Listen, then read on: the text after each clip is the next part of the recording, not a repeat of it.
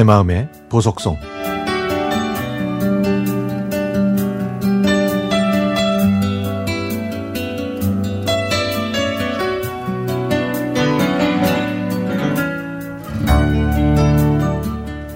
돌아가신 아버지가 쓰시던 책상 서랍을 정리하다가 두툼한 편지 한 통을 발견했습니다.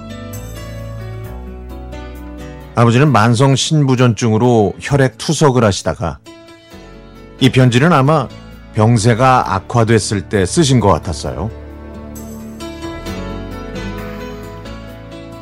비가 갑자기 굵어지더니 앞이 안 보일 정도로 내리네. 당신은 지금 어느 처마 밑에서 비를 피하고 있는가? 행여 허기는 지지 않았는가? 하염없이 퍼붓는 비를 쳐다보며 당신을 기다리네. 아버지는 오래전부터 건강이 안 좋았고 시골에서 하시던 농기구 가게는 그만두신 지 오래됐습니다. 그래서 어머니는 자식들에게 손을 벌리지 않으시려고 이것저것 가리지 않고 일을 하셨죠. 제 기억으로 아버지와 어머니는 서로가 서로에게 고통인 것처럼 보였습니다. 가난했던 제 유년 시절에 아버지가 준 기억은 온통 무서운 밤과 슬픔, 그리고 우울뿐이었으니까요. 그래서 아버지는 사랑이란 감정이 없는 줄 알았습니다. 그런데, 그런데 그런 아버지가 사랑을 하셨던 겁니다. 당신이 가고 난 뒤에는 밥이 넘어가지 않네. 당신은 아직 한 술도 못 떴을 텐데, 내가 당신한테 해준 게 아무것도 없는데, 이렇게 당신을 고생시키는 못난 놈인데, 인생을 돌아서 끝으로 오니 모든 게 다 미안하고, 내가 먼저 병이 난 것도 미안하네. 당신하고 국밥이라도 한 그릇 맛있게 먹어야 하는데, 그것도 미안하네.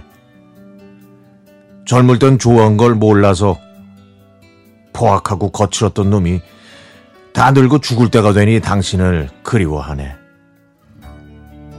무사히 춥지 않게 돌아오소. 내가 기다리겠네.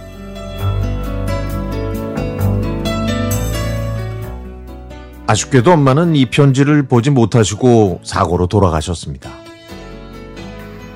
아무도 서랍을 열어보지 않았으니까요.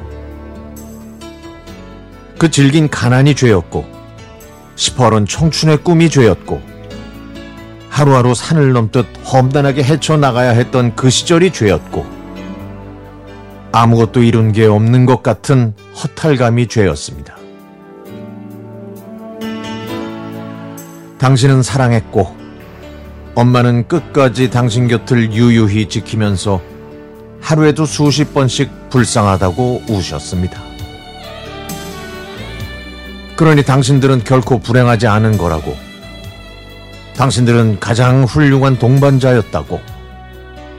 당신들은 행복했다고 말씀드리고 싶습니다. 저도 이제 50대 초반이 됐습니다. 지난 세월 되돌아보면 끝없이 몰아치는 파도의 연속이었습니다. 그것이 인생이겠죠. 지나온 세월이 모두 아름답진 않겠지만, 그래도, 그래도 사랑했으니까 아름다웠던 것으로 기억하셨으면 좋겠습니다.